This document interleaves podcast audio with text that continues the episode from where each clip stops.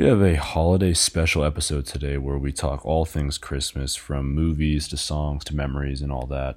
Then we uh, do our standard NFL recap and a little bit of a preview before the NBA Christmas games.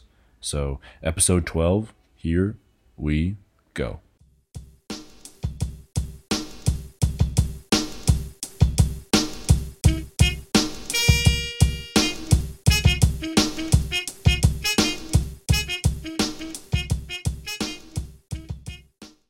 Hello, everyone. Episode 12 of the Just Saying podcast. It is December 22nd.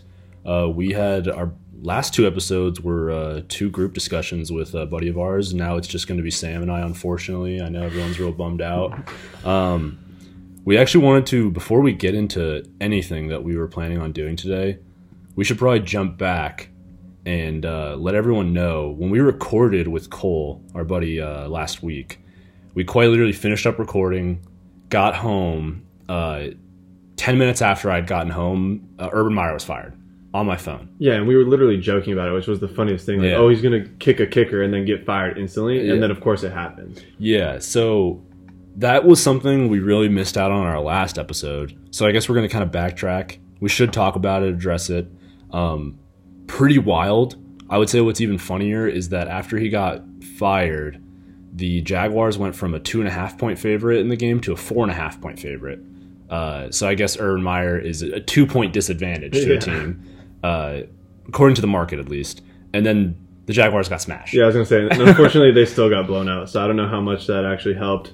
Um, but yeah, that that was absolutely wild. Just crazy timing for us. We were just joking about it, and then afterwards, we were just mind blown that it happened so quickly after Yep. that report came out. But Exactly, and so it's uh, the owner said that he was fired for cause, uh, so that he doesn't have to pay him out. There's no sort of uh, or there at least there shouldn't be some sort of severance. I don't really know how that kind of stuff works all too well, um, but I imagine this one's probably going to go to court.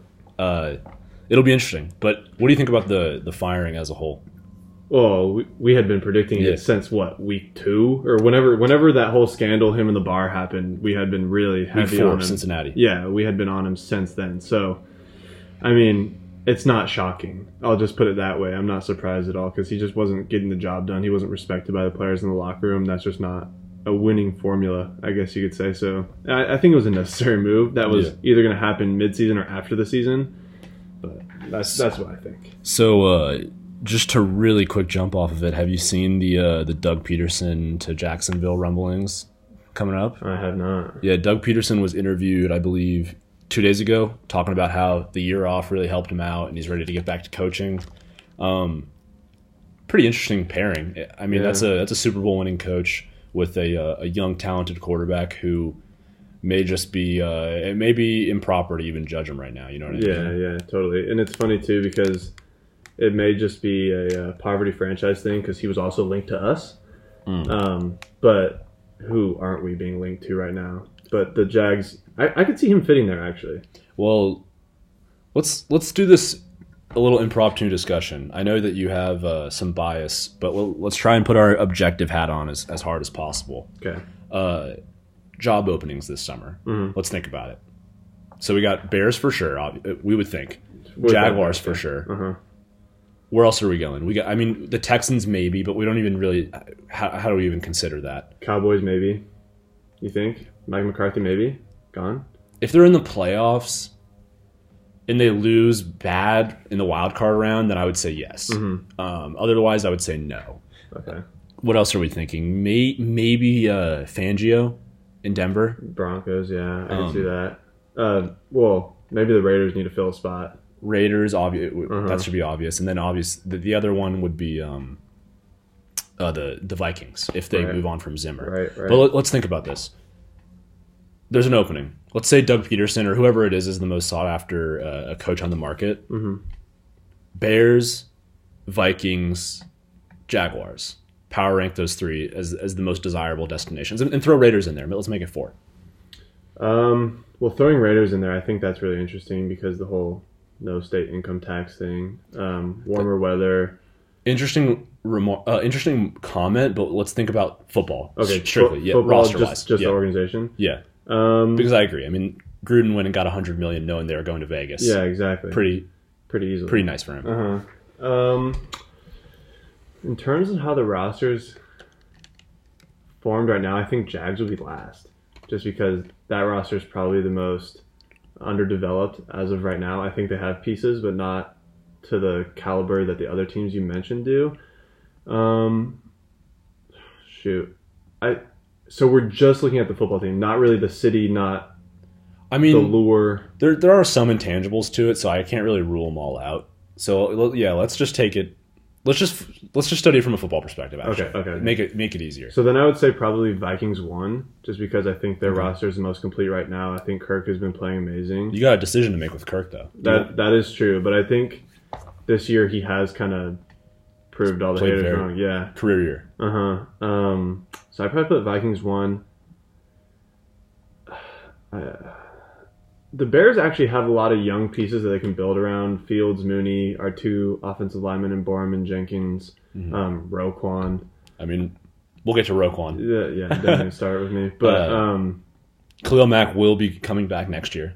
yes. I don't know what you expect out of him, but he will be coming back. Well, hopefully, I mean, if we can get him healthy, him and Quinn can kind of Yeah. pair off again since Quinn had a career year this year. But um, I don't know, that's tough. I'd probably put Bears too, just because they do have a lot of young pieces, um, solid defense um, to kind of build around, and then Justin Fields, obviously. yeah, I gotta imagine some some guys are gushing to get their hands on uh, Oh, Fields. yeah, you know what I mean? absolutely. But th- also the same can be said for Trevor Lawrence. Yeah, which would be my counter to to why you have him last. I, I- think I just think the Bears have a more complete roster. yeah, hundred percent.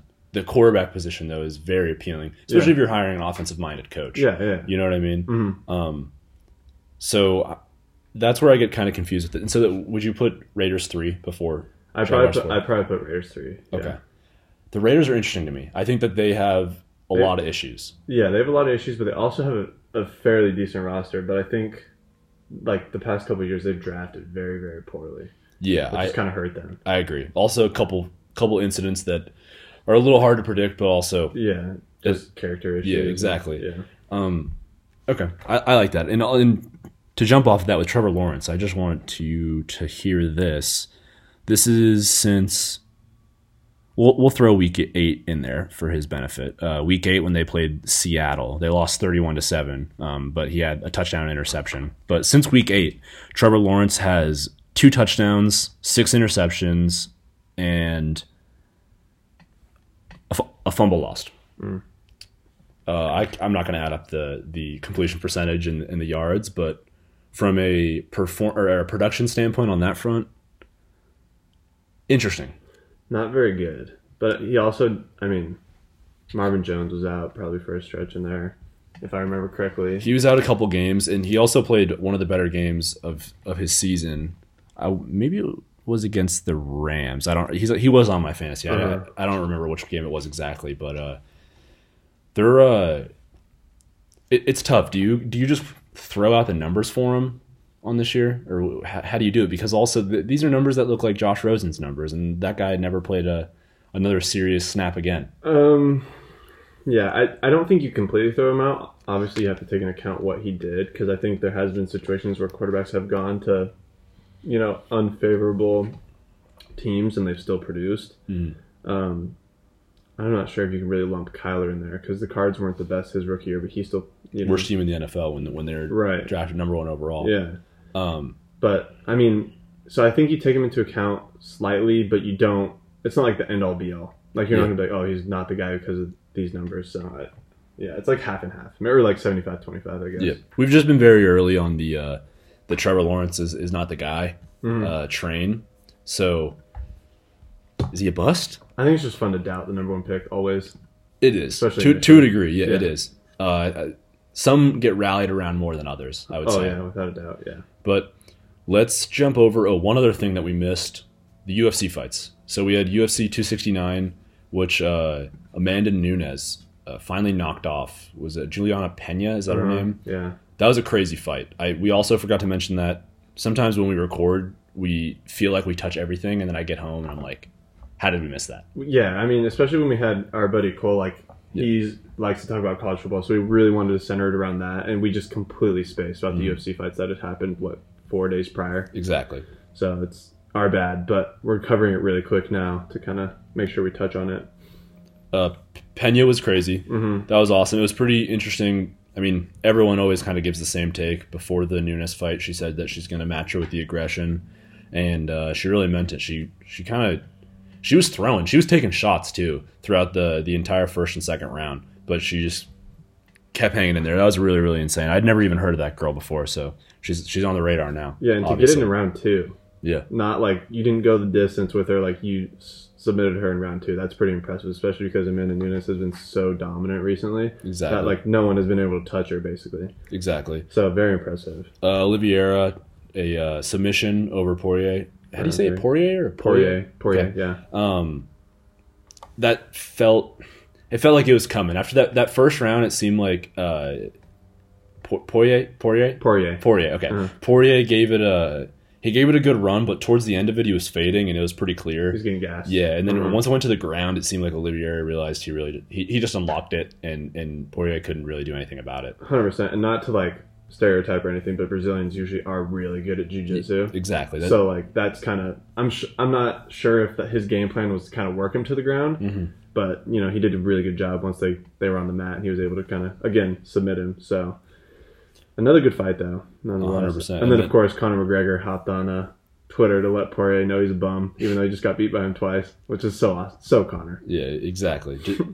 On brand, on brand Very, response. very on brand. O'Malley also won. He had a uh, was it a first round knockout? Yeah, O'Malley's been very impressive. His one loss only came because he like snapped his leg in like the first round and then couldn't move, so he Yeah. got beat down. But yeah, he's a very impressive fighter. He is. He's also taken some heat for potentially avoiding the uh, high end competition. Uh-huh. So I kind of hope to see him get a, a big fight Big coming up soon. Yeah.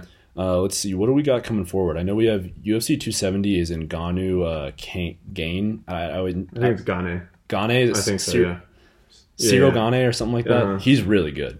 Have you watched him fight? I have. Yeah. I, I think he's 10 and 0. Uh, Ngannou, obviously, if you've watched the UFC, if that guy lays his hands on you, you're pretty much dead. Dude, I saw a clip the other day. Um, I think it was Dana White was talking about like they measured the force that he produces with his punches, and they said like one of them was equal to getting hit with a sledgehammer that comes from over the head right in the chest. That's Like, how ridiculous, is that? V- very ridiculous. So yeah, here here's the uh, the official matchup. It's uh, Francis Ngannou versus we're gonna say Cyril Gane. We're gonna go with that. Um, Gane is ten and zero, and Gane is sixteen and three, and uh, they're both six four, just about two fifty. Gane is two forty five, and uh, has the slight reach advantage, about two inches. I I kind of want to say I, I think Gane might take this one. He is the number one contender, so this is the, the number one contender versus the champion. Um, I got a lot of respect for Ngannou, but I, I, I mean they're they're even they're both minus one ten on the betting line. It's pretty much a pick 'em. I mean, they're both massive. Too. Yeah. They're both. I mean, Francis Ngannou is two sixty three. Cyril Gane is two forty seven. They're both six four. Exactly. So I mean, Francis might have a little bit of weight on him, but they're virtually the exact same person. They're just massive. So it should be interesting because what are you thinking? It's You- hard. It's hard not to give it to Francis just because of what he's done, like recently, especially. But I could see it going either way. I don't know if Francis has ever fought anyone that like matches his size because they're like if you just Yeah. look at them, they're both like built pretty similar. The the power matchup is going to be pretty remarkable. Yeah, it should be very very interesting. Uh, That's gonna be a good fight. I do have a bone to pick with the UFC, and that is they got to stop putting Greg Hardy on cards. This guy, Doesn't he just keep? He keeps getting knocked out. well, he got knocked out in his last fight. Right. Also, he's just a horrible human being. Right. So they should not be promoting this guy. If you don't know, look him up. That's why he's out of the NFL. Yeah, not he's t- a typical uh, Dallas Cowboy pass rusher, just a felon.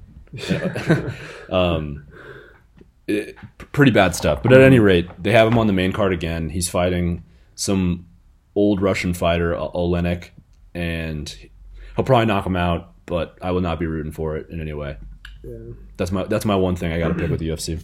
But should we transition to what we got? Where what direction you want to go? I'm gonna I'm gonna let you. Yeah, so I, today we wanted to kind of get some sports talk out of the way because, as Jack mentioned, we're three days away from Christmas at this point, so we wanted to kind of do something different and diverge from our normal kind of sports conversations that we have and do some like a holiday edition kind of podcast.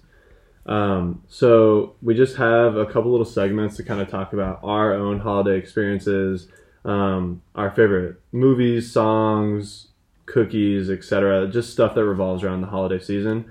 Um, so where do you want to start? I feel like we should start with. Quite honestly, like we were saying before this, I'm not very in tune with the uh, the Christmas music. I do. My mom plays it a lot around Yeah. the house, and I know the song when I hear it. Right. Don't know the names, but let's get this out of the way. Okay. What's your what are your favorite Christmas songs? That you So similar to Jack, I like Christmas music. My mom plays it all the time. I don't know a lot of the the titles, um, but I just kind of beforehand went through Apple Music and let the holiday station run, and then would take note of the songs that I liked. So basically, I noticed that virtually anything from the Andy Williams Christmas album, such as "The Most Wonderful Time of the Year," that's that's a really really good one. that's a great one. Um, Don't know why that wasn't on my list. that, that that is a, I mean, there's so many good Yeah. ones, honestly. I honestly didn't even know that name when you said it, so I'm glad you clarified by by listing a song. Well, yeah, I just I I kept seeing his face pop up on the holiday station, so I had to put him in there. But um, Let me counter you with uh, Michael Bublé. Uh, the guy's probably made his entire livelihood off of the Christmas season. he really has So I'll shout out uh, Silent Night, and it's beginning to look a lot like Christmas. Very very solid songs. Yeah. Also, I like I Silent kinda Night's like, a remake, though, obviously. uh, yeah, I kind of like the slower songs that every once in a while they're like Silent Night. 100%. Some of those are good. Especially kind of the, the background music throughout the house, where it's Yeah, not exactly. too intense, Uh-huh. but it's, it's on. Even if like there aren't words too, just Yeah. like kind of the melody. Yeah, it's for sure nice. Um, and then my second one, I just said "Run Rudolph Run." It's like I didn't think about that one. that That's one's just one. kind of that's That's an fun old school one. That's a fun Yeah. one. It's just kind of wild and Run, uh, run, run. yeah, Yeah. Exactly. And then I also have um, two kind of joke ones. I think you'll find funny, and because we used to listen to them all the time. Saint Brick intro by Gucci Mane that came out in 2016. It was like his holiday Christmas album. If I heard it, I would Uh, instantly April know. Fool's Yeah, yeah, okay, yeah, yeah, yeah. yeah, yeah. Yeah. So that one's hilarious. And then also this one I thought was the funniest thing when we were like 11, and I used to play it all the time. Mr. Hanky the Christmas Pooh from South Park has Oh. a song, I did. and Okay. it's still on my phone to this day. And so holiday classic, of course. Two holiday classics. Yeah. I, you know, the only other ones that I had to, to note is All I Want for Christmas Is You, Mar- Mariah Carey's Life. Makes like 500 grand Yeah. every Christmas season. And then one song that I really just had to, to say that I truly despise and I can't stand every time it's on is uh, I Want a Hippopotamus for Christmas. Okay, I, could see hate that the one. sound of that song. I could see that one. There's a couple like that. Like I would say my least favorite is Twelve Days of Christmas, just because Yeah. how repetitive Yeah. it is. Like I just I can't. But I, I completely understand that. I can't, I can't That one's pretty repetitive too. In the girl's voice, like, no offense to her, but it's awful. It, it's definitely an older lady portraying a younger Yeah, kid. So it's just like kind of awkward. I don't like it at all. um, a stat though that I do know randomly from high school that I learned: uh, Bing Crosby's "White Christmas" is the uh, number one selling uh, Christmas song of all time, Really? and at one point was the number one most selling uh, song single of all time Ever? ever. At one point, it was dethroned. Is it has it been dethroned by Mariah Carey's All I Want for Christmas? It has to have been. No, no, uh, it still Oh, is. oh, as the single, it was Yeah. dethroned. Okay, okay. It still is the most sold uh, Christmas single. It at one point was the most sold single of all time. That's actually pretty wild, I'm gonna look up what the most sold. considering all the different genres. Exactly. I th- I'm gonna guess it's like a Michael Jackson song. I was gonna say Michael Jackson, maybe maybe Beatles, but probably Michael Jackson. Hmm. Maybe it's God's Plan by Okay. Drake. Yeah. I'd be pretty upset if that was it. All right, we're going to the Guinness World Uh-oh. Records site. We're getting official over here. It's still telling me it's Bing Crosby's White Really? Christmas. I want to say that it was dethroned. Maybe I'm lying, but That's impressive. When was that? Do you know when that song was released? I uh, don't know if you can look it up real quick. I will, of course. Because that must have been like 50s or 60s. I'm gonna guess 55, Okay. 1942. Wow. Yeah. What a streak. Yep. Almost 100 years now. And if you've been to, uh, have you been to the Del Mar racetrack in San Diego? As in horse racing? Yeah. I probably have, yeah. so they have uh, the uh, the racetrack has like a Bing Crosby uh, maybe that's like a club or like a certain Mhm. wing of the, the racetrack and I guess he was a huge uh, owner of horses or maybe he was a huge gambler of horses so I, that's, pretty how I learned the fact actually Yeah, that's actually really cool. I was at the racetrack and it all kind of came together for me Horse racing is actually very fun. Very fun to watch. Yeah. Those horses are truly remarkable to see live. Oh, dude, yeah, They're they're impressive. machines. animals. Should we go another Christmas segment? Yeah, let's hop into. Do you want to go movies or should we go cookies? Let's go cookies. Okay. I'm- So I'm, making cookies tonight. okay, my mom has been Yeah. smashing them out recently. Um, so how did you set yours up? Are you doing a ranking or just doing your favorite ones or? I kind of just did my favorite cookies, Okay, I can do the same. but like for example, my favorite cookie like of all time is the oatmeal raisin, but I excluded it because it's not a, a holiday cookie. You know yeah, I you mean? don't eat that during Christmas. Exactly. Yeah. So I actually just did the uh as a standard those Christmas cookies with like the trees in the middle that you just throw that everyone has. But Oh, like the Pillsbury one. Yeah, exactly. Yeah, I completely know what you're talking about. but uh chocolate chip yeah. and then the peanut butter ones with the oh, the yeah, big chocolate chip in the middle. The Hershey. or, Kiss. I mean the, the, Hershey yeah, Kiss. Exactly the big Those Hershey's are Kiss in the middle. solid. Those are my two. Yeah, my mom makes those. She made some the other day. Those are so good. Mhm. Um, I had chocolate chip. I think those are just like the most OG cookie, the easiest to eat, Yeah. and obviously the most plentiful. Um, and then, truthfully, I don't mind gingerbread cookies. I like them a lot. I think they're pretty good, actually, especially if they're done right and if they're moist. Then I think they're pretty pretty good. So, yeah. Stale I ones mean- are horrible. oh yeah, absolutely, you can't really eat them. They're like sour almost. So I mean, those are like my two Christmas. I guess you could throw sugar in there because sugar cookies are pretty plentiful during this time, especially like in like a snowflake shape or like a It's a tree good one. shape. Yeah. That's a good one for sure. But other than that, I don't know if there's any other like really Christmassy cookies. Yeah, I I don't like mint, like peppermint bark cookies. I've never had those, quite honestly. I don't. I don't think. I think they're pretty tough to make. I don't think my mom's ever made them. Usually, my mom sticks to the peanut butter Hershey Kiss, and those are so good. And then sugar, uh, and then gingerbread, and she also makes fudge. when you were young, did your uh did you set out the cookies for Santa? Would there would there be a bite taken out, or would the cookies be gone when you woke up? So, breaking news. I don't know. Yeah, Cover your ears if you still believe in Santa. exactly. But um, so I think my dad, as we got older, started eating less and less and- Yeah. of the cookies and the milk. Um, and the carrots for the reindeer happened to just stay on the plate. It was crazy. the reindeer didn't need them anymore. yeah, exactly. So that I mean, he used to eat the whole thing, but I think as time went on, he just started taking like a bite or like a half if he was hungry. How about you? Uh, it would be bites. And the one thing Uh-huh. my parents used to do, I remember when we were really young, that was that would over the top convince me is they would get like uh red pieces and green pieces of felt and like have them stuck Uh. in like our uh our uh, chimney. Uh huh. That's really cool. And so I'd run out in the morning and you'd find them like a little up in the chimney and wow, my mind was blown for, for a couple days. So shocked. Yeah. Did you guys do um reindeer food at all?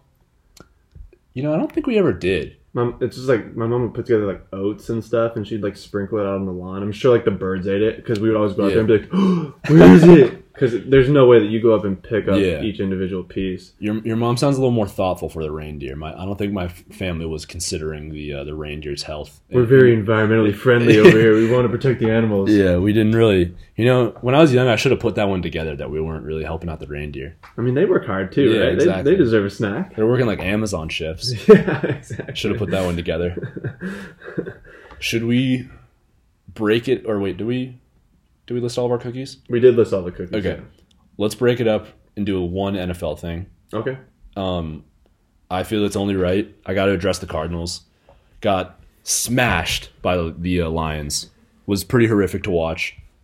Just want to say, wow.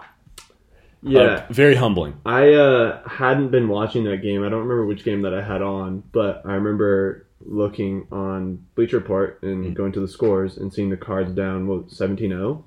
Uh, we were down 10 0, I want to say, and then it was 10 3, and it might have been gone to 17 3. Okay. Oh, no, it was 17 0. You're right. I'm sorry. And then it went to 17 3. Yeah, I saw 17-0 and I was like, what? Mhm. What am I seeing right now? I was very, very, very confused. Um, but so, as we have previously mentioned, my uncle, huge Lions fan, he sent me a statistic after the game. I don't know if you've heard this one. A 100 yard rusher on? No, he Okay. said so. It basically says, "How insane is the Lions win over the Cardinals? It is the first time in NFL history a team with one win or fewer beat a 10 plus win team by double digits." It's crazy. Which I mean, to kind of put it in perspective, 100, 102 years of the NFL. That's the first time it's happened. That's pretty pretty wild. But I, I will. I will follow it up with another stat, just because that that's a, it has the exact same uh, context to it. Mm-hmm. Give me one second to continue with your thought, and then I was just gonna say, with that being said, I don't think I'm very worried about the Cardinals. oh, I am. I'm, I certainly am. But we have talked about it. The last three games aren't very favorable. You don't really have like a cupcake, like a huge cupcake. I mean, the Seahawks could be kind of potentially viewed as that, but they put up a good fight against the Rams. Yeah, and the the scary thing with the Seahawks is they're starting to. Uh, it, I mean, Russell Wilson seems to start starting to get more comfortable. He did not play well, particularly last night. Although the uh, the calls at the the pass interference call was particularly horrible. Um, here, sorry, I just found the stat, and then I'll jump back to the Seahawks. But pretty much in the same context, the uh, the ten and three Cardinals lost to the one eleven and one Lions. This is the third time since 1970 that a team with the NFL's worst record beat a team with the the best record, uh, including tied records, minimum of eight games. Uh, the previous two teams to lose were the 1995 Cowboys and the 2004 Patriots, who both went on to win the Super Bowl. Pretty, very random stat. That's such like Interesting that's like a LeBron James ESPN stat That, where it's that's like, like, so specific. yeah, exactly. But That's crazy. just wanted to follow that one up. Pretty funny. I looked back at uh, both team schedules though, and they were kind of one-off losses as to where the the Cardinals have been struggling this past couple uh, these past couple weeks since Kyler has returned from his uh, his ankle sprain. But I will say, worried about the run defense. It's very bad. It's clear that J.J. Watt was the most important player on that defensive uh, front 7 Shouldn't have ever doubted that. Uh, Chandler Jones has been a non-factor for the most part in these past couple games. Our pass rush was supposed to be great. It's been inex- non-existent these past couple weeks as well. So, I mean, the, the thing that made the Cardinals defense great earlier on when we, I mean, we had a crazy gauntlet of, of running backs to start. We, you know, we played Derrick Henry week one, and then we went right into Dalvin Cook week two. Um, the thing that made us great was our pass rush could alleviate pressure for our secondary Right. and we could get off the field because we had them on th- we had them at third and six, third and seven, third and 8 Mhm. You know when when a team can just run for five or six yards on first down and immediately get to second and four, second and five, you're really in an unfavorable position, I would say, as a uh, for, for leverage wise. You know what I mean? So big issue. It's even bigger of an issue playing the best running back in the NFL right now come, say- this Saturday. Yeah, the Colts. Not not a great game to see right off of that loss, but Yeah, hundred percent. So uh, I'm worried in the sense that you know the Cardinals had a little bit of a a fall down at the end of last year, and they've acknowledged it. Like particularly uh, Chase Edmonds brought it up how like you know he remembers falling falling apart last year, and he doesn't want to let that happen. But I really need them to prove it before I can uh, can get back on the uh, thinking that they're a legitimate contender. You know what I mean? all you need is that one win. Yeah, hundred percent. But I just think that Well, you need the momentum going into the playoffs as well. Yeah, you well, two things. You don't want to be playing your worst football in December as a, a blanket statement, Very true. but to go on the opposite of that, you also don't want to be playing your best football right this 2nd Mm-hmm. because that's a bad sign Mhm. that you're, you're peaking right now. Way you know what I early, mean? yeah. Uh, so I've, I've been on both sides of the equation with the Cardinals. I mean, I've had season seasons where the Cardinals were seven and 0, 6 and zero, and you know, I mean, in some instances, Carson Palmer tore his ACL, and then we like limped to the playoffs. And then I've had seasons where we peaked in December, and then we got plastered in the NFC Championship by the Panthers. So it cuts both ways. It's it's a slippery slope. You know what I mean? Most definitely, yeah. Uh, Had to get that one off. no, Sorry, that yeah, a, no worries. That was a huge rant, and I've talked way too much. So No, I'm sure good. everyone's I- tired of my voice. the frustration about that. I I completely understand, especially because the Lions have been perceived as the worst team the entire season. So I don't think they are. I, don't, I really don't. I really think don't they think are. they are either. To be completely honest with you, I'm telling they, you, they are not. they have lost a couple very very a, a lot of very Yeah. very close games actually, not just a couple, especially earlier on in the season. I would point to the Jaguars and maybe the Texans before I point to the, the Yeah. Lions. Uh-huh. I, I think that uh, It's just because Lions couldn't pick up a win. Yeah. And that's why people were saying they were the worst. But I think they just ran into some, ran into some tough situations and some tough teams early. Yep, but every given Sunday, that's literally Every given Sunday. The, the definition of it. I'm very, very excited though. At the same time, because I was talking to my brother about this. Uh, like when you have this kind of pressure, you really get to see like the kind of players you have, Mm-hmm. and it's a really good weeding out process. I would say. for So- next year signings and that kind of stuff. and just like in general, I would rather know that someone in who's on my roster who I consider to be like a, a cornerstone of my franchise or, or the franchise, whatever it is, if he's going to fold under pressure now, then I would rather know that now. Or if he's going to back away from it now Mm-hmm. and, and fold, I would rather know it now before I know it down the road when Yeah, I'm fully exactly. invested in this guy, Yeah, completely understand that. contractually and, and emotionally and everything else. No, yeah, hundred percent. You Uh, want to get emotionally invested. so it's Just be let exciting. It's exciting. Mm-hmm. Got to win one game to clinch the playoffs. I mean, you Which- just got to win one. Very doable. You get three more, three more Yeah. chances Just got to win one. with the seventeen uh, Now, week season. you did bring it up. Uh, Russell Wilson and, and the Seahawks kind of getting it together, and I and I touched on it too. There were a couple throws that Russ made that were pretty horrendous uh, last night, particularly to DK Metcalf. He had, I think, two, bo- both on like one on the left, one on the right, where he just absolutely burned Ramsey, Mm-hmm. flying by him with his hand up, and the ball was severely underthrown. The one I the one I can think of is when he was running um, a corner route and Ramsey barely got his Yep. fingers on it, and he was wide open. If he, that would have been an inch or two Yep. higher, I mean DK Metcalf might have scored a touchdown. 100%. So, So- That was a little bizarre. Uh, it seemed because it's like Russ is a cannon, you know what I mean? Or you, Yeah, you knew him to have one, so it seemed weird to see a lack of arm strength on that front. do you think that has to do with his thumb and the surgery In the finger, yeah, maybe. It, it very well could, but this is I think it's past the timeline of where it was initially said that his finger was supposed to be healed. Mm, But that's also very true. I'm not a doctor, so who knows? Yeah, who knows? But at the same time, on the other side of the ball, did you see Matt, Matt Stafford's pick thrown to Cooper Kupp in the end zone? Yeah. I don't know what he was doing. Well, he's been proving that he has about one of those in him every single game. Yeah. At least, at least what the past five games. On Very their fair. little, their little slide down. Um, I thought the game was kind of BS, though. I gotta say, I thought the uh, the pass interference no call was ridiculous, and the Seahawks probably would have had a pretty good shot to uh, score and make that one interesting. So, I will say, horrible refing, and it always seems to go in favor of a handful of teams. Uh, officiating has been very spotty recently. I don't know, Yeah. like if that's just because.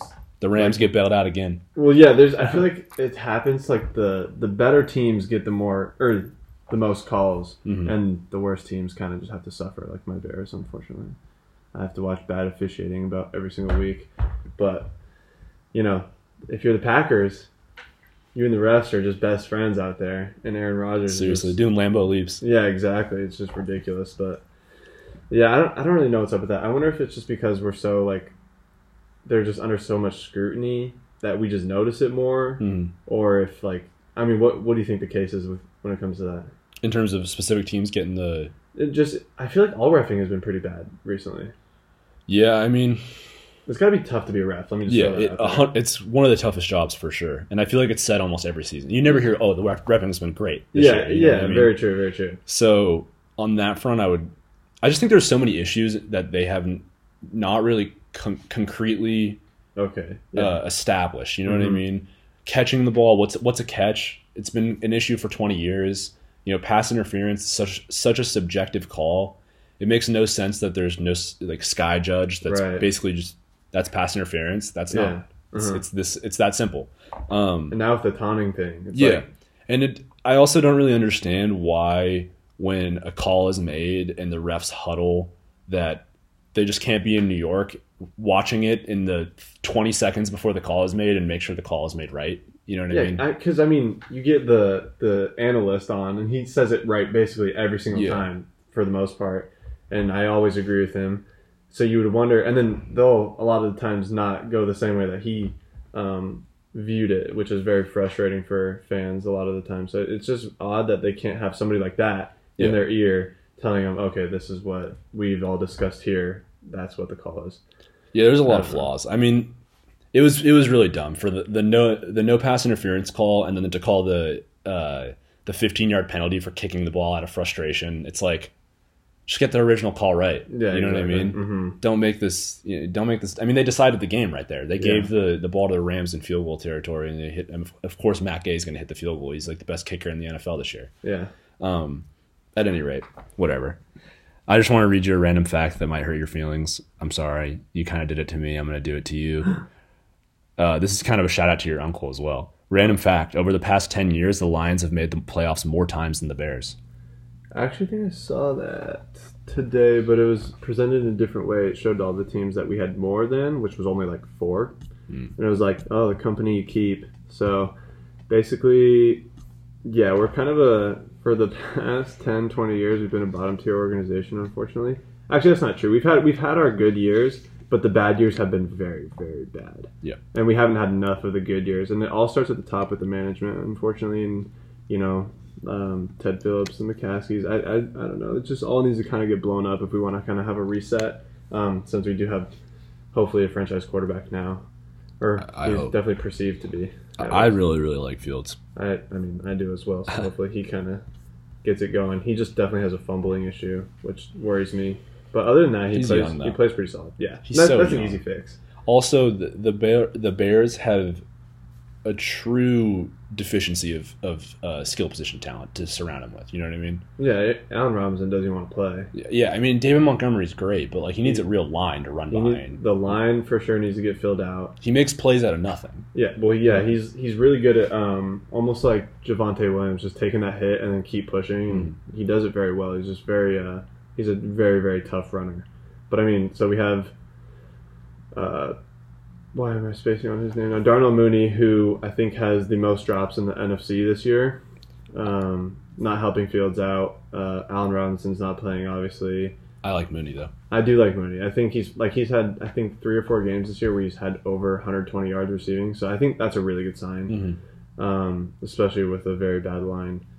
Um, but I mean, we have like I was saying earlier, we have pieces we can build around. It's just we got to start at the top, get management right, get the coach right, so that way it can slowly progress and build, and that way we can maybe look like the Cards or like another team that's kind of just done it slow and just got it right.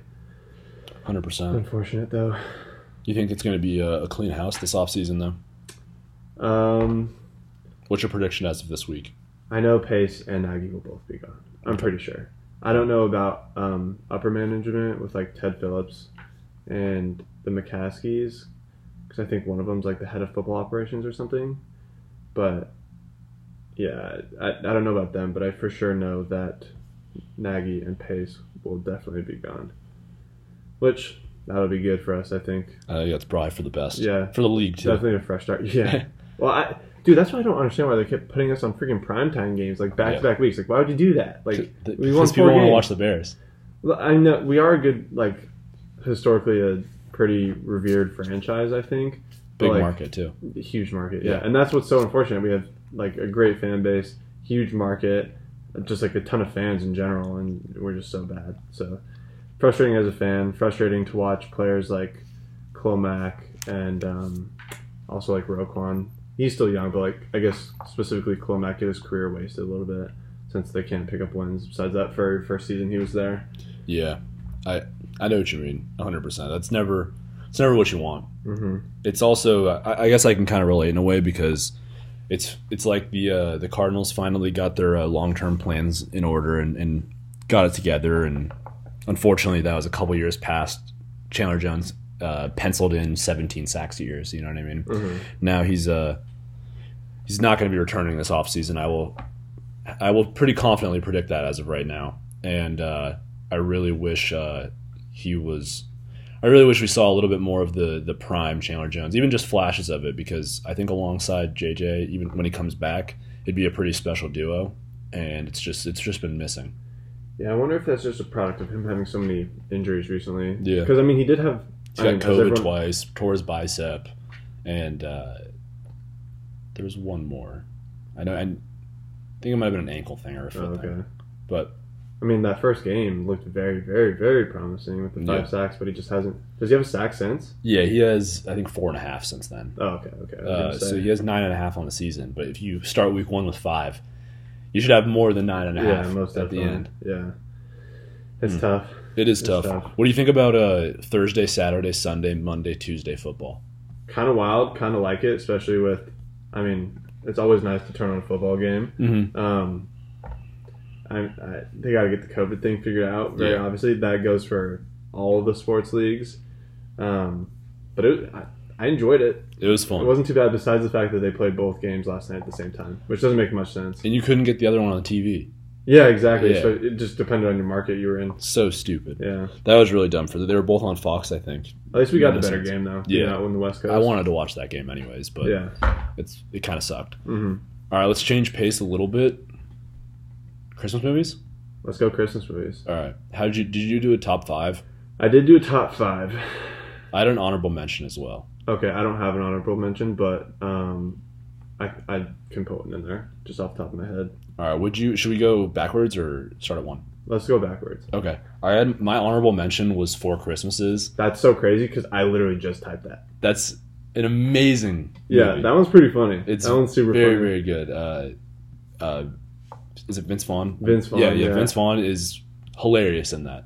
Yeah, that, that's a really really funny movie. And like the parents are just also bi or not bipolar, it's just polar opposites. Yeah. it's just yeah, that's a very chaotic movie, but a very funny movie. And we, when he's like Joseph singing at the play, Did my favorite one is when he goes to his mom's house and his uh, best friend from grade school is his mom's husband dating or like yeah, dating. Yeah. Oh, he's like, "What's wrong, man? You can't talk to me." That would be the most frustrating. Dude, Yeah. there's no way I could even. He's like, we were friends. Yeah, dude.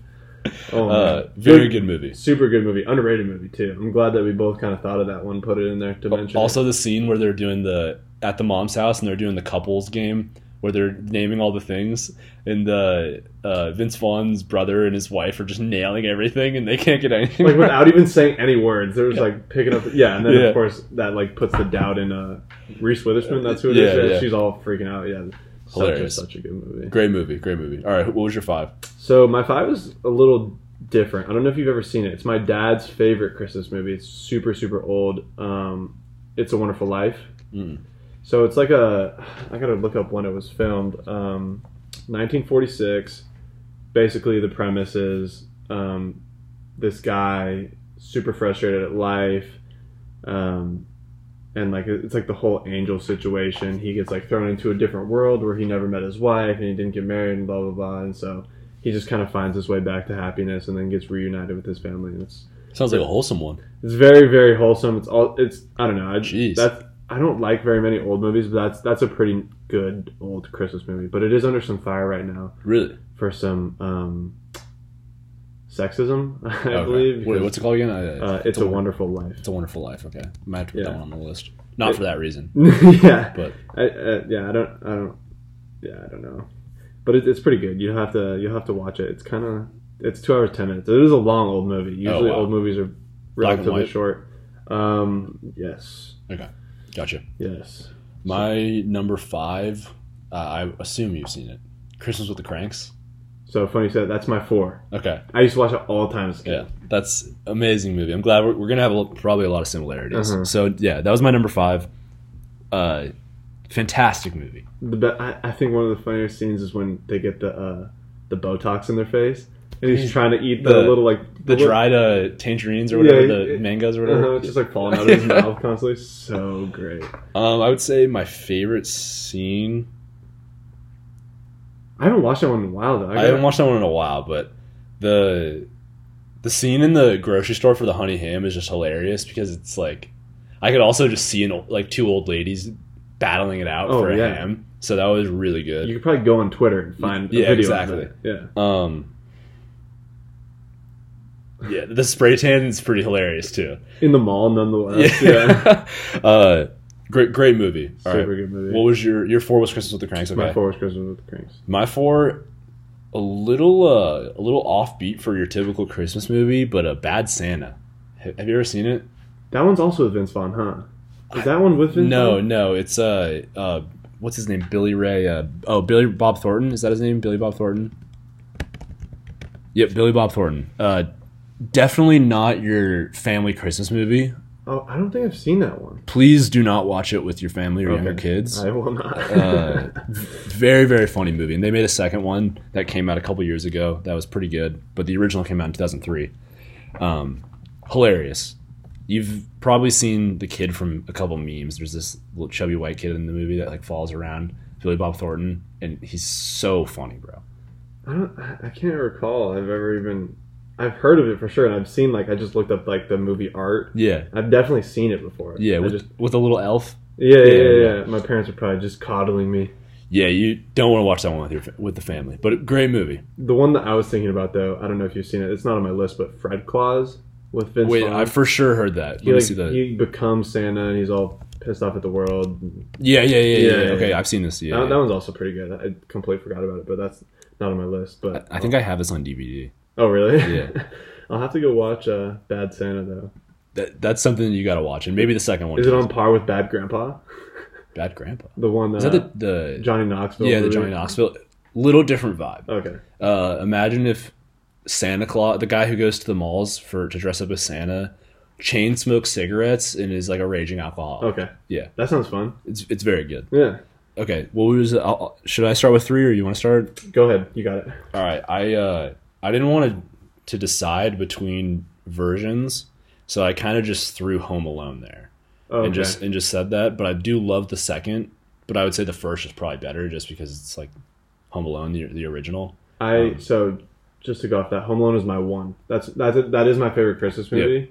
Um, just because it's kind of just hilarious that he's abusing these two older men just Mm-hmm. like so easily, and Marv is so funny because he's so dumb. Um, fun fact: so Macaulay Culkin, Mm-hmm. Macaulay Culkin for the first movie made I think like something like seventy five grand, like something so low. Maybe that's um, maybe I'm way lowballing it, but I know for the second movie he made like four and a half million dollars. What was he like twelve? Yeah, you must have been like 10, 11 at that point, which is so insane to think about. Like, huge, huge pay increase. Very insane. Uh, if you don't know, I don't, I don't know if you're watching, or I think we talked about this. The the show Succession that is very popular on HBO Max. A lot of people don't know that uh, Macaulay Culkin's brother, Kieran Culkin, plays one of the star Oh, that's interesting. plays one of the yeah one of the star roles. But a lot of people have no idea, and they and he's a really f- hilarious character in the show. So Huh. just want to throw that out there. Uh, just looked it up, by the way. 110 grand for the first one. Second one, he made four and a half million. It's a big it's a big jump. Yeah, super, super big jump. Uh, Um, so that is my number one. So once we get to that, we don't have to talk about me. But Home Alone, fantastic. Do you like the second one? you know, to be completely honest with you, I haven't watched it all the way through Okay. ever. The New the, York. the the first one, yeah, I know about it, and I know like the whole premise. He gets lost again on the Yeah. plane, and like ends up in New York, and is like staying at. Actually, you know what? I think I have. With the pigeon lady? Yeah, yeah, Yeah. Actually, I have hundred percent. Yeah. Because then he like charges his dad's credit card. yeah, he's yeah. staying at the really nice hotel. yeah, yeah, yeah. Uh, that one's actually pretty good too. It, Now that I think about it, I think But- my mom's watching it right now. Oh, really? Yeah. That's awesome. But the first one's just so classic for me, so that that's why it's my number one. Um, but my number three is the uh, Jim Carrey Grinch. Great. Great. Great movie. Um, Pretty standard. Definitely, yeah. It's super not like basic, but like Mm. very. We watch it every single holiday. I feel like that's a uh, that that's like a grade school the week before Christmas. Like one of your Oh, teachers just throws 100 that on, like wheels in the the TV. Yeah, that throws and Polar on. Express. It was like Yeah. one or the other. Mhm. Um, that's also a movie I feel like you watch back as an adult and you catch like little jokes that Jim Yeah. Carrey's just kind of throwing in there. So very funny movie. I enjoy it. That was your two. Or That's your- my three. Okay. Yeah, yeah. I think we might have the same two. Is it Elf? It is Elf. Okay, Yeah. I mean, all time. Y- I almost put it at one. Almost put it. At one. yeah. I, the only reason I didn't is just because I like I don't know maybe because I've watched it too many times that Yeah. I haven't watched Home Alone enough or as at the same amount. But I mean, It's it's an every year movie. Yeah. Oh, yeah. Multi time. Uh, every single Christmas holiday. So that one's good. Will Ferrell's obviously amazing in it. I'm so glad he declined Elf 2 because that would have just completely ruined it. Yeah, hundred percent. Um, I'm kind of surprised that you don't have my one, but it's Christmas Vacation. Have you seen it? Christmas With Chevy Chase. It's from the, I- the 80s. Okay, I know exactly what movie you're talking about, and he's a Bears fan in the movie, right? He, I think they are in Chicago. Yeah, Yeah. So and they're they're all wearing Bears. I've never gear. seen it though. Let me tell you, you should watch that with your family tonight. That is a family friendly movie and outrageously funny. I think it's on HBO Max. Oh, okay. Outrageously funny, very good. After you watch it, we can we'll analyze it a little bit. There's a couple scenes that are way too funny. Yeah, dude. I actually have never ever watched that. I don't think. You you got to watch it. I don't know why that's not part of my family's rotation. It's only an hour 40. actually. A lot of people talk about it too. Yeah, only an hour forty minutes. Not too long. Very very funny movie. The the opening scene, like he's going with his family, to, they're going to chop down a Christmas tree by themselves as a family. Uh-huh. Just imagine that. Like, just imagine your family driving out into the forest to go chop down a Christmas tree. Do they get stuck in the snow? No, just like just imagine that scene. It's just I don't think that would ever happen. yeah, it's just nothing you want to do. But at any rate, please watch. We'll talk about it next episode. Okay, for sure. So that was my one. And then my one was Home Alone. Yeah. So, kind of covered those. I mean, can't go wrong with Christmas movies. I'm sure there's a ton of good ones that we didn't cover. Um, I need to get on it. I need to start watching a bunch. I know. next couple days. My sister's been kind of throwing on. Um, you ever watch like just like the Santa Claus ones with uh, Tim Allen when he becomes Santa Claus? I don't think so. Those are. I'll show. I'll show you some fan art or not fan art, but the uh, movie art. Um, they there's like four of them. Uh, the first one's pretty good. So, like, and then there's like a Santa versus like who's like the the um the ice guy, Jack Frost. There's like one of those. Really? Like- Oh, okay. I for sure have seen bits and pieces of these. Yeah. Yeah, yeah, Okay. yeah.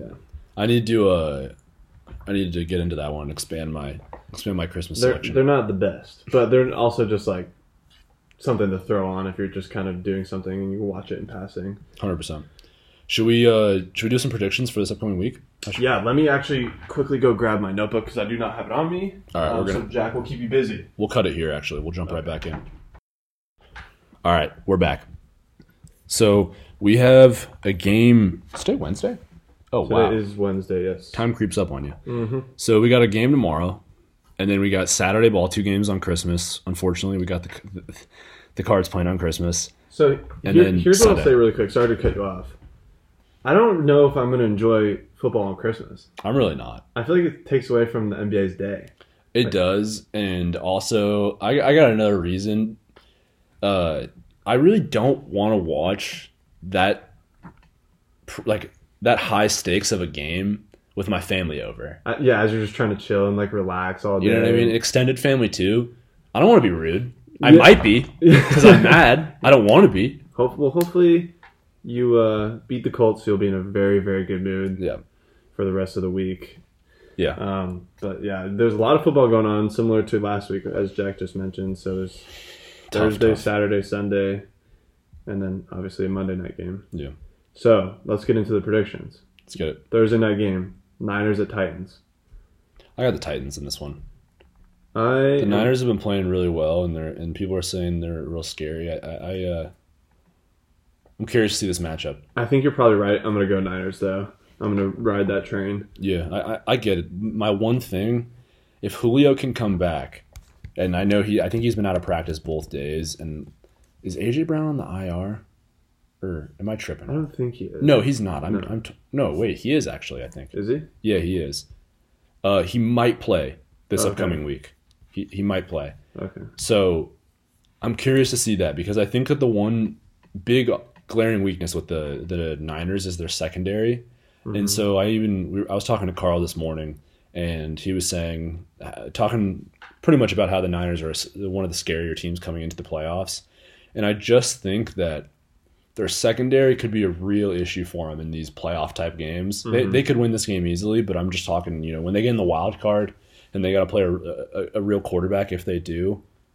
That that's the the one thing I'd be worried about as a Niners fan. You know what I mean? Yeah, no, I completely agree because they had all those injuries really, really early on, which just left them kind of Yeah. struggling in that area. But their pass rush has made up for the deficiencies very, very well in these past couple weeks. Yeah. Bosa's playing out of his mind, and uh, um, what's his name? Uh, is it DeForest Buckner? No, he's on the Colts. No, he's on the Colts. Uh, uh, Hold on, let me look. I think I know who you're talking about, but I can't place the name. yeah, why can't I think of it? Uh, the big pass rusher up front. Hold on, let's What's see. his name? Depth chart. Um, Arik Armstead Yep, there you go. or Samson Ebukam. He's also Armstead. too. Yeah. All right, that was that's my thoughts. So I'm going Titans. Okay. Um, let me hop back. Okay, so next game is Browns at Packers. I really want the Browns to win this one, but I think the Packers ultimately will, and I'm going to hope that I mess up that pick. I'm also going Packers. They've been pretty hot this this year so far, so we'll see. But yeah, I would love just being a Bears fan, the Packers to lose. That'd be great. Actually, scratch that. I'm going Browns. Oh, I'm sorry. no, you're good. I'm going Browns. I don't know how they lost to the Raiders. That was such a gross game. That was a very gross game. I'm happy to see the Raiders still in the hunt. That would have eliminated them from from uh, playoff contention. But expect the Browns to run down the Packers throughout this this upcoming weekend if if COVID allows them to, because their team has been very banged up with Yeah, COVID. absolutely. I don't even know if you can say banged up. They've just been on the COVID list. They've been yeah, Yeah. getting torn apart. By Yeah. Um, Colts at cards. You gotta go cards, right? You've gone cards every single week. I was just gonna say I've gone cards every single week, and you know what? I think the Colts are gonna win this game. I also agree with you just because about your point about your run defense. Yeah. And their offensive line is so good. I would love to be proved wrong, but for the first time this season, I'm going to pick against the Cardinals, and I very, very much hope they prove me wrong. I think that they need to prove everyone wrong. For your sake, I hope so too. Yeah. Because they need to they need to get off that slippery slope and start trending back upwards right before the playoffs. Exactly. Um, Giants at Eagles Giants. in Philly. I'm going Eagles. Yeah, I'll probably go Eagles. The Eagles had a pretty good win last night. I was pretty impressed, especially that they overcame the uh, interception and the fumble that happened pretty early on. hmm Yeah, they're down what 10-0? Yeah, Uh, Rams at Vikings. Kind of an interesting game. I'm gonna go Vikings. Okay, I'm gonna go Rams. If it was outdoors in Minnesota, I would go Vikings, but Mhm. because they play in a dome, Uh, Dalvin Cook, I'm pretty sure he had his matched his career high last week. no, two weeks ago. Two weeks he ago, played okay. us. And Yeah, we, yeah, We that's right. always have a, thing about shutting him down. That's right. It was against the. Steelers. Yeah. He had 205 yards, which was matched his career high. Yeah, huge. Uh, I think he might run all, all over the Rams. I don't know if you saw, but uh, DeeJay Dallas was smashing through holes on, Mhm. on first and second down. Uh, that's something to watch. Yeah, absolutely. Yeah, I don't know much about their run defense, but you would think with that D line that they should be somewhat decent. I mean, all you need to know is Aaron Donald. Yeah, exactly. uh, Bills at Pats. This is a really interesting one, and I think the the Mm. Cole Beasley being out hurts them more than than people think. Kind of little uh, ironic twist to the uh, to the season for Beasley. I'm gonna go Bills. Uh, I wanna. I think I'm gonna second that. It's the rematch, Mhm. and hopefully there's not gonna be like 50 mile an hour winds and a snowstorm this game. Um, that would be ideal for both teams. Uh, next game is Bucks at Panthers. Uh, I got Bucks. Yeah, I'm also gonna go Bucks, even though they had a very very terrible game this past Sunday, and Tom Brady broke a tablet.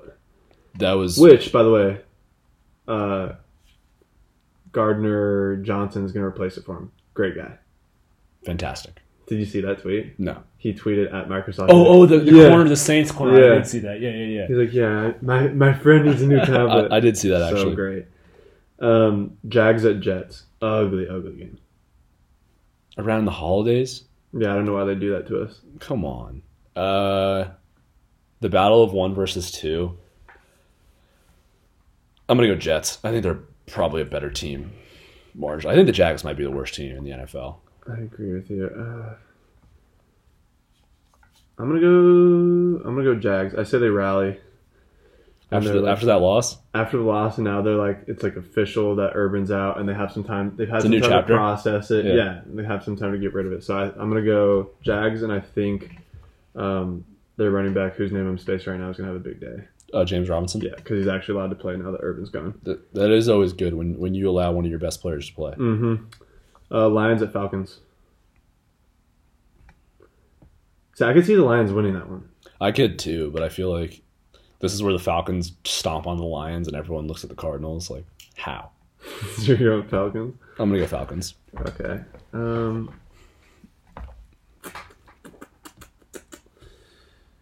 I'll go Lions. I, I'm not very confident in that because I feel like Cordarrelle could have like a massive game, hmm but you know, I've, Very true. I've yeah, nothing else to say. Uh, Chargers at Texans. I got Chargers. Me as well. Don't really feel like explaining that one. Yeah, I think Justin Herbert's gonna have himself a day probably. Uh, very likely. Yeah, Ravens at Bengals. Battle of eight and six teams. This is a tough one. Lamar's probably not gonna play. It seems like I don't think he practiced again today. I'm gonna go. Huntley's not bad though. He's not bad. He's a very very good backup. the Bengals should win this game, but I'm gonna go Ravens. Okay, I I'm gonna go Bengals. I I don't know. They're pretty beat up too. The Ravens just as a whole. Mm-hmm. Their secondary is torched. Mm-hmm. Bears at Seahawks. This will be an interesting one. Um, Fields is all right, right? I- Yeah. Well, actually, they said he had an ankle injury, but I don't. I haven't actually checked to see if he was practicing or not. Okay.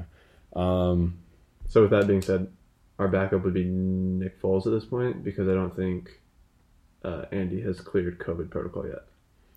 this is a weird game. This is a really weird game. Uh huh. I think I'm gonna go Bears. Okay.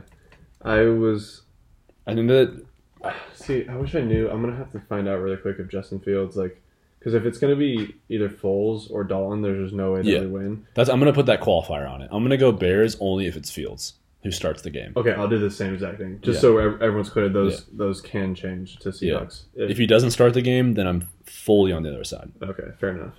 Uh, Chiefs at or Steelers at Chiefs. Chiefs are very very hot right now. Yeah, I'm gonna go Chiefs. Yeah, me too. I feel like Mahomes is gonna torch this defense. I hope so.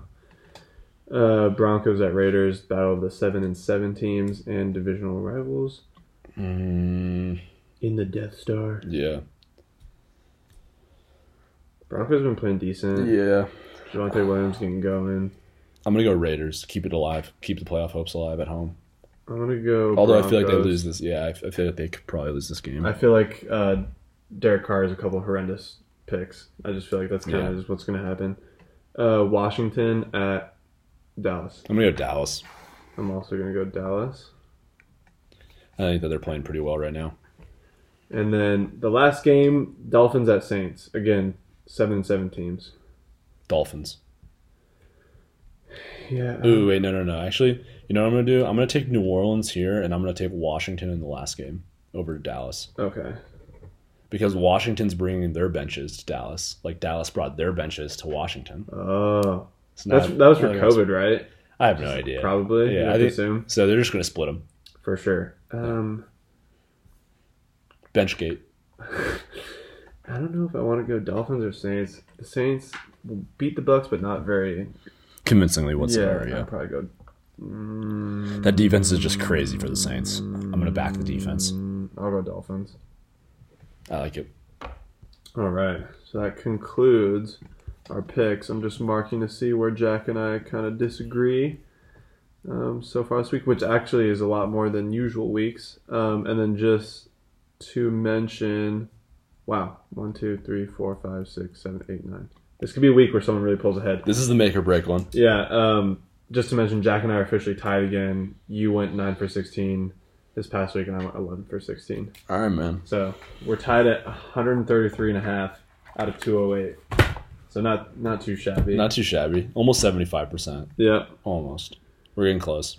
Should we uh before we do a little preview of the Christmas slate, should we end up the holiday talk or I mean wrap up the holiday talk? Yeah, dive in? absolutely. So let's let's jump into. So I'm going to ask you because I know that you your family has traveled a lot during the holidays in the past. Um, do you prefer being home in Vegas or do you prefer being on vacation or away just in general for the holidays, aka Christmas? I think it truly depends on like what it is I'm going to be doing, but I would say as as overall like I I would prefer being home in Vegas. Mhm. I uh kind of a homebody in that sense, so I do love it. But in the past I've definitely had fun being away from home. Yeah, I would just say now that I'm older, maybe I appreciate being home a little bit more, you know what I mean? I completely understand that. So I would I would say staying home overall. What about you? That that's the same for me. My parents are always like I'm a I would say I'm a homebody just in terms of especially holidays. Like I like being Mhm. in my in my house and more comfortable here. I like being comfortable. Exactly. Yeah.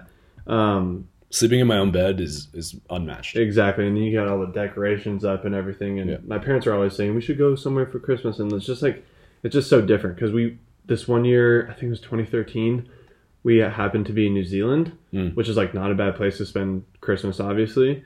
But like no decorations, no like you know, like it was just like it didn't feel like Christmas, and I, I guess I just like that feeling of Yeah. actual Christmas. So Most definitely. I'm glad we both agree there. Yeah. Um, and then just to uh, kind of segue off that, so what kind of traditions did your family have for the holidays, if any? Mm, I would say the handful of consistence for around Christmas is uh, Christmas Eve. It's typically just uh, my parents and my brother and I, and we get Chinese food. Okay. Uh, so we do that almost every year. Mhm. I, I I think almost every year. I, I could be wrong, and we could have not done it, but it's it it seems like every year. So we do that, and Do you we- have a specific spot you order from?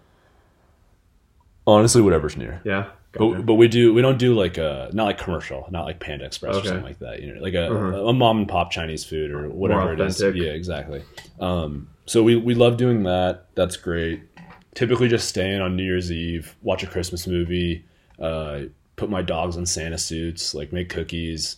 Uh, typical stuff. Mhm. What about you? What do you do for Christmas Eve? So Christmas Eve usually it used to be kind of different, but usually what we do is we go to my mom's mom's house, my grandma's house. Um, usually when we were younger, Santa quote Mhm. unquote would drop a bag at the front door from the elves. There would be a message, and we all get like a small little gift from my grandparents.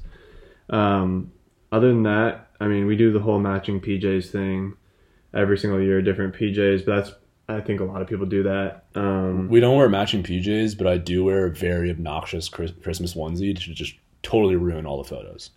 uh, is the the one that you wore to the DC, or is it? Do you get a new one every year? The, the DC trip that we went on senior year. No, no, no, no, no. That that one's the, uh, the blue onesie. No, Oh, okay, okay, Uh, it's a it's just red, red and green gotcha. all the way. Um, so we do that, uh, and then in the morning, so Christmas morning, we open our gifts and whatever. Uh, but my dad every single year makes hot chocolate, which he's very good at, and then we also eat the same breakfast every single year, which Is is this Christmas morning? mhm, Okay, which okay. is just uh, cinnamon toast. So basically, you get the toast and you put some cinnamon sugar on top of it, Amazing. and that's pretty it, or pretty much it. And then other than that, I mean, Do you kinda just, do you open presents Christmas Christmas morning and then just chill the rest of the day? Yeah. Usually what we do is uh we kind of my mom likes to see everyone open each gift so we it takes a while. Yeah. Even though I only have um, two other siblings and then my parents of course, but we're going to we go like youngest to oldest. Do you go Just one at a time or just yeah? Yeah. Gotcha. One at a time so it does take um, a little bit. Also, a tradition I just thought of that I completely forgot that my dad had when he was a kid that he tried to implement with us was so he can get his sleep and my mom can get his sleep or her sleep. We weren't allowed to get out of our rooms when we were younger until the street lights turned off, which could have been like 9 a.m. Yeah. So you, there was years where it was very frustrating, and they actually would just wake up and come get us. But that that was a rough rule. Very, That's very actually a pretty good one. It's, it's I like that one. well for them. I mean, Yeah. staying up all night and setting up like the Santa stuff. Yeah. Like you gotta imagine it's pretty 100%. tiring. I'm trying to think on, on Christmas Day. For the most part, it was it's pretty much when we're in Vegas at least. It's uh, wake up, open Christmas, have coffee. I mean, open presents, have coffee. Open, Christmas, yeah. the whole thing. uh, open presents, have coffee, and then pretty much every year, my brother and I immediately go outside and throw the football in the Okay. cul-de-sac. Uh, great feeling on Christmas morning. Oh yeah. So we do that. Scout. Yeah, and almost every year, my dad will get us a football. I don't know if he forgets or Oh really? if That's, that's, just awesome. if though. that's just a standard gift. But Just got a bend in the back. Exactly. So we'll throw a football, and then on Christmas Day, my f- extended family tends to come over and we have dinner, which is why I'm kind of dreading it for the Cardinals game. Yeah. I once again don't want to be rude. I might be rude on Christmas Day. uh, It's tough, dude. Because Yeah. usually we, I mean, because you're in a rush because you're trying to open your presents, then put everything away, Yeah. and then clean up for the guests. Because usually we have Yeah. a dinner here as well, which we aren't this year. Um, so we're just chilling this year. lucky. But yeah, but uh, it, like I don't know, you just you're gonna be a stress ball on Saturday. mhm. Unfortunately, I'm actually not looking forward to it really at all. do you have any little cousins? Uh, no, it's actually it's my grandpa, my aunt and uncle, and then my grandma. That's pretty much it on Okay. Christmas Day. I was gonna Uh, say, I hope no little kids kind of push you in the wrong direction. Nah, we don't really do. I actually don't really have that many cousins, quite honestly, in terms of younger cousins. Uh-huh. I have more I have more cousins that are like my dad's age than I have cousins, like young cousins. You know what I mean? I have a very similar layout in my family because my dad is the youngest in his family, and Mhm. his sisters and brothers have a ton of kids. yeah, So like I'm closer in age to th- my cousins' children than I am to them. So Yeah. it's, it's super weird. exactly. Yeah. Um, but no, it's typically just my immediate family, and then just grandpa, grandma, aunt, and uncle, and that's pretty much it. And then my cousin Gabrielle, who's casual. she's thirty. Okay. She's a couple years older, but that's pretty much it. I'm trying to think. Oh, I was actually going to say uh, we used to spend a couple Christmases up in Utah. So Christmas Day is a great day for skiing. Oh, Uh, really? oh, no one's out there. No right? one's out there. The snow tends to be very fresh, very fun. That's a Uh-huh. great uh, great way to spend Christmas after you open presents and go for you know 11 a.m. to like 3 p.m. four hours. Very fun. Yeah, that with no like a good, uh, good little tradition. Yeah, exactly. And But- then, last thing, just a segue again. So, from your traditions and just Christmas in general, do you have a particular memory or Christmas that you find the most memorable to you? That you think of basically every time the holiday season comes around? Hmm. It's actually a really good one. Can I can I deflect to you? I think. You can. The one that I have in my mind, I, I'm trying to remember if it was 2005 or 2006. The only reason I know the year is because we have a really comical home video of Mhm. the events. Um, but we got a, I'm not really even sure how to, like, what you call it, but it was like a red drivable toy GMC truck, like one of those Yeah. ones you can drive as a kid. Yeah. And so all of us piled in it. We're like having the radio going, like Yeah. driving around the backyard, and then our dog Kona kept cutting in front of us. So we were like crashing into the wall. It's just like I remember that so specifically that Christmas, just like coming down the stairs and just seeing that like The red. red truck right there, and we were all so pumped about it. We didn't even go check our stockings or anything. So that was probably my most memorable Christmas actually, which is weird because it was 16 years ago at this Mhm. point. That's an interesting one. I actually, Mm. I'm trying to think. I have a similar one, but I actually don't remember it. When I was young, we have a home video of my brother and I getting uh, like a Harley Davidson little toy bike, Yeah, and we like dri- we reverse it out of the box and then like park it back in the box after we drive it around. that's so funny. but I don't remember that at all, quite honestly. I'm trying to think. I can't even really decide on a specific year. I have a couple that are pretty funny looking back on. I would say one, I think it might have been 2007 or 2006. Uh, I got a first round pick Matt Leinert's jersey, and I was very, very happy. I have a bunch of pictures flaunting my jersey and my new hat, thinking that uh, You had it. thinking that the Cardinals had everything figured out. So that was a good one to think back on and laugh at. hmm Skiing a couple times was really fun. I can't really pick one out in particular. I want to say that the year when we were young and it snowed. Okay, so that was what was it? Was it snowy on Christmas? I feel like it was starting to leave at that point. But it, there was still snow. I think out, there was a bit of snow still because it snowed very hard. And That Yeah. was like I think it snowed that year on like the seventeenth or something. So like a week before Christmas. Yeah, and then Yeah. it because I do have a memory of on a Christmas day being young, or maybe it might have been like Christmas Eve or whatever it was, playing football in the cul-de-sac with all my neighbors and my brother, and we were pretty young, and we had all of our jackets on and everything, and we were playing just full scale tackle football because you didn't feel Right. anything. You exactly. know what I mean? Yeah. So you would just go up for a ball and just get slammed into the ground, and be awesome. And the kids are so resilient. Yeah, too. They exactly. don't care about any of that. So that's a tough one though. I got to really think about that. It's a pretty tough question. I feel like I can't.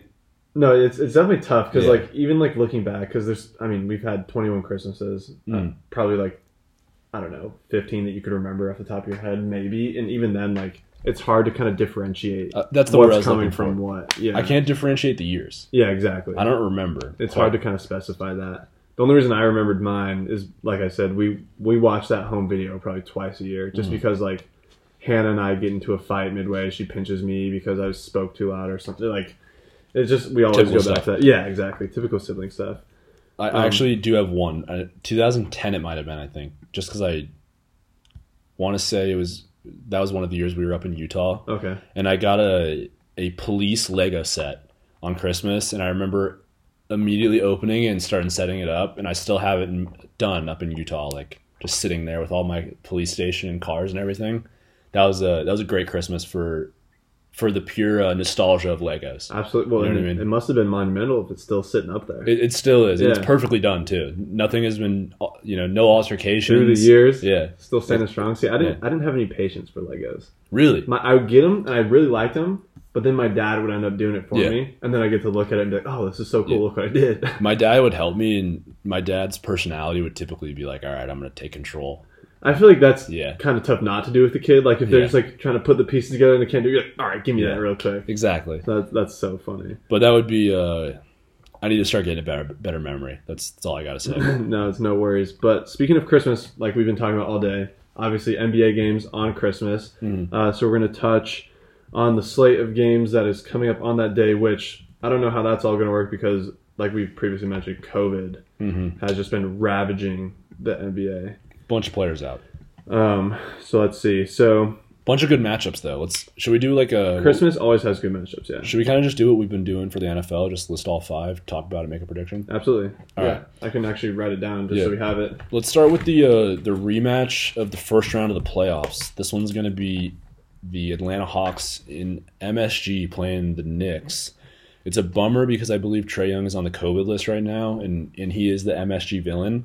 So that would be very fun to watch. I hope he gets off in time. Mm-hmm. Um, if he's not playing, I would have to go Knicks, but I think RJ Barrett is also on the COVID list. So And he's been playing pretty good this year. Actually, he has been playing well. Yeah. So I want to say it's a little bit of a, a double-edged sword in that on that front at least. But these are two teams that have underwhelmed this year. Uh, they're both sitting outside of the play-in, 11 and 12 seed respectively. So much ball to go, all separated by like I mean they could at, if they get three games uh, like netted over the their opponents, they would be in the five seed. So Yeah. it's really or six seed. It's really not the the end of the world, but interesting to say the least. Yeah, I'd have to kind of second what you said about Trae Young. I think obviously Trae Young's impact is greater than RJ Barrett's is for the um, Yeah, Knicks. But um, so I'd have to say the Hawks if he's playing, but if not, I'll go with the Knicks. Actually, I don't know because the Hawks will be at home too. And interesting. No, it's it's in MSG. Oh, okay. The Yeah. way oh okay, never mind. Yeah. The way I'm reading it says Knicks versus Hawks, so I just assumed. But the interesting thing is, uh, the Knicks are six and ten, six and ten at home, and eight and seven on the road this year. Mm. And the the Hawks are sub five hundred on the road. They're six and eight, and then eight and seven at home. So, two teams playing in their weaknesses, which is kind of weird in terms of like home and away. Mhm. But uh, the Knicks have struggled lately. They're uh, I think they're one. I've only won like two of their last six. Mm-hmm. they uh, kind of got messed up by the Pacers, who have had a pretty off season. So that was not a good sign. Yeah, I mean, to put it in perspective, Domantas Sabonis has said that he does not want to be there any longer. Mhm. Just kind of goes to show you how bad the Pacers have been. The, the Pacers are yeah, they're kind of a dumpster fire, which is unfortunate because Carlisle's there now, and it seems like they might be able to to get the the ship together. Yeah, exactly. But yeah, I'm gonna have to go with Knicks on that one. I don't really know uh, if I, if I got much more to to dive in. I think Trae Young is is obviously the the engine. I'll put Knicks with an asterisk so we remember that Yeah. if we said, you know. Okay, so moving right along, Bucks Celtics at two thirty. That's going to be an interesting one. Once again, the Celtics underwhelm underwhelming this year, but I think to some people's expectation, uh, I don't know. I mean, the Celtics have kind of been a a weird team these past couple years. You know what I mean? And, and it seems like they're going to have a pretty big decision to make with the Tatum and Jaylen Brown. Not to get too big picture on this. No, yeah, I, I completely agree with you, and I feel like, I mean, they've also been a team almost similar to the Lakers that have kind of disappointed this year. That were expected to do big things, and just haven't been able to close games when they need to. Mm-hmm. And people were at the beginning of the season. I think it was on Jayson Tatum because he had a very slow start to the season. But now, I, I mean, they have everyone back for the most part, right? And they're still struggling, so it's kind of a weird dynamic there. Also, I mean, they do have a new head coach, Mhm. so that could be part of Exactly. it as well. There's there's a bunch of, of mix up in the uh, Right. It's, it's just going to take on. some time. I mean, we're They also did just lose to the Sixers, where Embiid had 41. Right, I mean, they're ex- like you're saying, they're losing some of these close games. I mean, they lost to the Warriors by four, who are, are likely the best really team in the Yeah, NBA. exactly. um, and they lost to the Clippers by three. They lose to the Jazz in a, in a very high scoring game by seven. I mean, it, it's realistically it's a maturity issue. You know what I mean? Hundred percent. So for that reason, I'm gonna go Bucks. Uh, I know Giannis is on the the COVID list, so I hope if if he's back, I'm very confident in them. Um, but either way, I'm still gonna take the Bucks. I'm also gonna go Bucks. Um, I'm excited for this game though. that'll be a good one. Uh, it's gonna be interesting. Do you know? Um, this is like kind of unrelated. Do you know if they have Christmas Day jerseys? That's a good question. I actually don't. Because don't they usually I haven't break seen them any. out? I haven't Yeah. seen any pictures of them. Usually you get some leaks beforehand. Yeah. You kind of see, but I haven't seen any be pictures of them. interesting. Maybe not. Um, The next one's the best game of the. the uh, Suns Warriors, yeah, that's the best game. the game. rematch. I'm very very glad this game's not the five o'clock one during the Cardinals game. Mm. Uh, I can't wait to watch this game. Yeah, I really, really wish Clay was playing I, I really do too. because they were talking about that Christmas Day Yeah. kind of bringing back, but It's smart. we're gonna we're gonna get him back in January. Yeah. So and I they're, mean, pl- they're playing so well. Why, yeah. why yeah, would you? don't force his Yeah, why out. would you Yeah. mess with it? Hundred percent. That that's going to be a really really fun game. Um, do you know about the COVID? I mean, I think the Suns are pretty much safe from COVID right now, right? I want to say. I want to because they destroyed the Lakers the other day, and I'm pretty sure they're at full force. Yeah, and, and it's uh, for the Warriors. It's Andrew Wiggins and uh, uh, who else is on the COVID list? Andrew Wiggins. Is it Looney? Kevon Looney. I think it might be Looney. Yeah. I don't don't quote me on that, but yeah, it's it's two, two players, two starters for the Warriors are on the COVID list. I'm gonna go with the Suns anyways. Uh, Suns are very complete, and I think especially it's uh Wiggins and Hold on, I'm finding it right now. Uh, Jordan Poole. oh, okay. Wiggins Oh, and Jordan Poole. So who's been big for them this year? Exactly. I'm going to go with the Suns. I think the Suns are uh, are a more complete team without Clay, anyways. And I would say with uh, no Wiggins, no Poole, I, I, I think the Suns will probably handle this one pretty comfortably. I'm also going Suns. I just think they look. They, I mean, they've been looking so good this season. Yeah. Like they deserved. People thought it was a fluke that they went to the finals last year, and they're just proving that uh, it very obviously wasn't. And then you're getting obviously big output from players like Ayton, who's again Mm-hmm. proving himself. He's um, further developing, and just Mhm. you know he's looking really really good. So Uh, I, this is once again kind of a big picture comment. When you say the that it wasn't a fluke, I will say I'm a pretty strong believer that 80 75% of LeBron and AD beats the Suns. oh dude, I think they had no answer for AD. Yeah, it, it was very, very unfortunate that both of them were kind of dealing with nagging Yeah. injuries. And then AD obviously had to get taken out of the um, series completely. And then who do you have? Like Montrezl Harrell? Yeah. Um, But- so unfortunate, but I mean, they also. They had I- no actually- answer for AD. They actually, I mean, now you, you say it, and I, I do think they deserve to be there. I'm not saying, like, I'm not trying to take anything away from them. But I feel like every single series they played, someone was out. Like, Well, the it was the Jamal Murray was Jamal was Murray was out that was that was pre-existing. That wasn't Right. during the se- Right. series. So, um, but yeah, then it was Lakers with no AD mid-series, and then who did they play to get in? Uh, the Clippers, the Clippers. Okay, no Kawhi. the Clippers gave them a really. I mean, the Clippers gave them everything they could handle. hmm Uh, So just, they, Yeah, they did have I some mean- lucky breaks. it, it was a, uh, but that's the NBA. Hundred percent. You can't. exactly. I mean, you can't look They've- at these yeah. little inconsistencies and be like, "Oh, well, if this guy was there, but he wasn't." Exactly. So I just will say that you, you made me think. I think uh, even though the Lakers have not played well at all this year, and they're very concerning, Anthony Davis was kind of unstoppable when they're in that series. Mhm. I think it was it game three. The Lakers won by like twenty. dude. Yeah, that, I think they had a couple. Game two, maybe? Yeah, it was something like Yeah. that. And well, because they were up three or two one, right? 2-1. And they should have won game four. Game And four was when AD came out, right? Yeah, and they ended up losing at, right at the end. So it could have been a different Yep. series. Who knows? But can't focus on that. But Can't I got about Suns. I got Suns, I also and have I think Suns and the uh, Warriors are the two best teams in the NBA, and I think Brooklyn's probably the third best team. Yeah, I was gonna say most definitely two best teams in the West. That's Mhm. for sure. Uh, and like you just mentioned, Brooklyn, they're playing the Lakers at the very next game. I got the Nets winning this one. Uh, It'll be weird because the the Nets have a lot of players out on COVID, right? Actually, you know what? I'm gonna. I, I'm gonna take the Lakers. okay. Interesting. No AD. No AD, but let me look this up really quick. The. Nets have a ton of players out. Lamarcus Aldridge, Yeah. uh, DeAndre Bembry, Bembry, Bruce Brown, Jevon Carter, KD, Kyrie, James Harden, James Johnson, Paul Millsap. But there's just no way they don't let KD play on the Chris game, right? You would think. There's just no way. Yeah, I'm gonna go. I'm gonna go with the. Uh, I'm gonna go with the Lakers. Okay. And I'm trying to find this desperately. LeBron is 10 and 5 on Christmas Day. Do you know what game I think of Christmas Day with LeBron? Lakers one? 2016 Cavs against the Warriors, and Kyrie hit the game winner, turned Oh, around that in was the a post. fant- that was a Such good fantastic game. That was a fantastic good game. Might be like Those are the t-shirt jerseys, right? yeah, they were they were the ones with like the cursive lettering. Yeah. It's a fantastic game. that was probably. I mean, that's the best like Christmas Day game I can remember in a very very long time. that actually I, I vividly remember watching that in my room. Mm-hmm. That was a morning one, wasn't it? I think it was to be honest. It was either morning or like early afternoon. Yeah, Yeah. Some, something like that.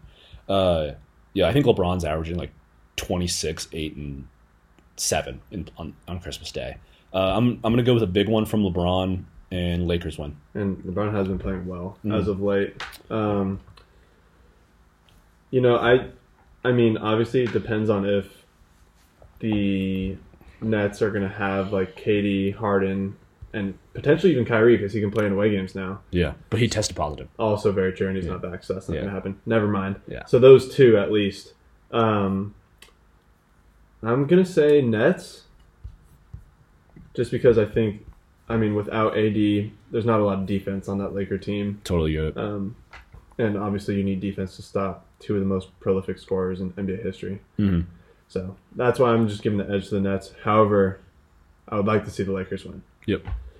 And then the last game, Jazz v Mavericks. I'm going to go Jazz. And I think. Uh, Luka's out, right? Yeah, I think Luka is out. And this, he as of just this got morning. announced. Yeah, Yeah, as of this morning. So. I'll go Jazz too. They've been very impressive all season. mhm. Can't take it away from them.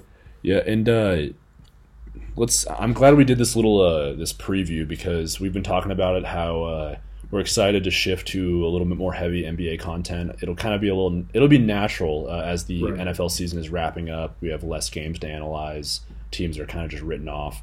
Uh, and then we can kind of transition. But I know our plans are next week. We'll really dive into the Christmas Day games, and we'll uh, we'll have a little bit more of a, an NBA centric uh, discussion. You know what I mean? Yeah, we just didn't want to feel as if we were neglecting basketball because we are huge basketball fans, and I mean we played it for most of our lives. So, But just- we.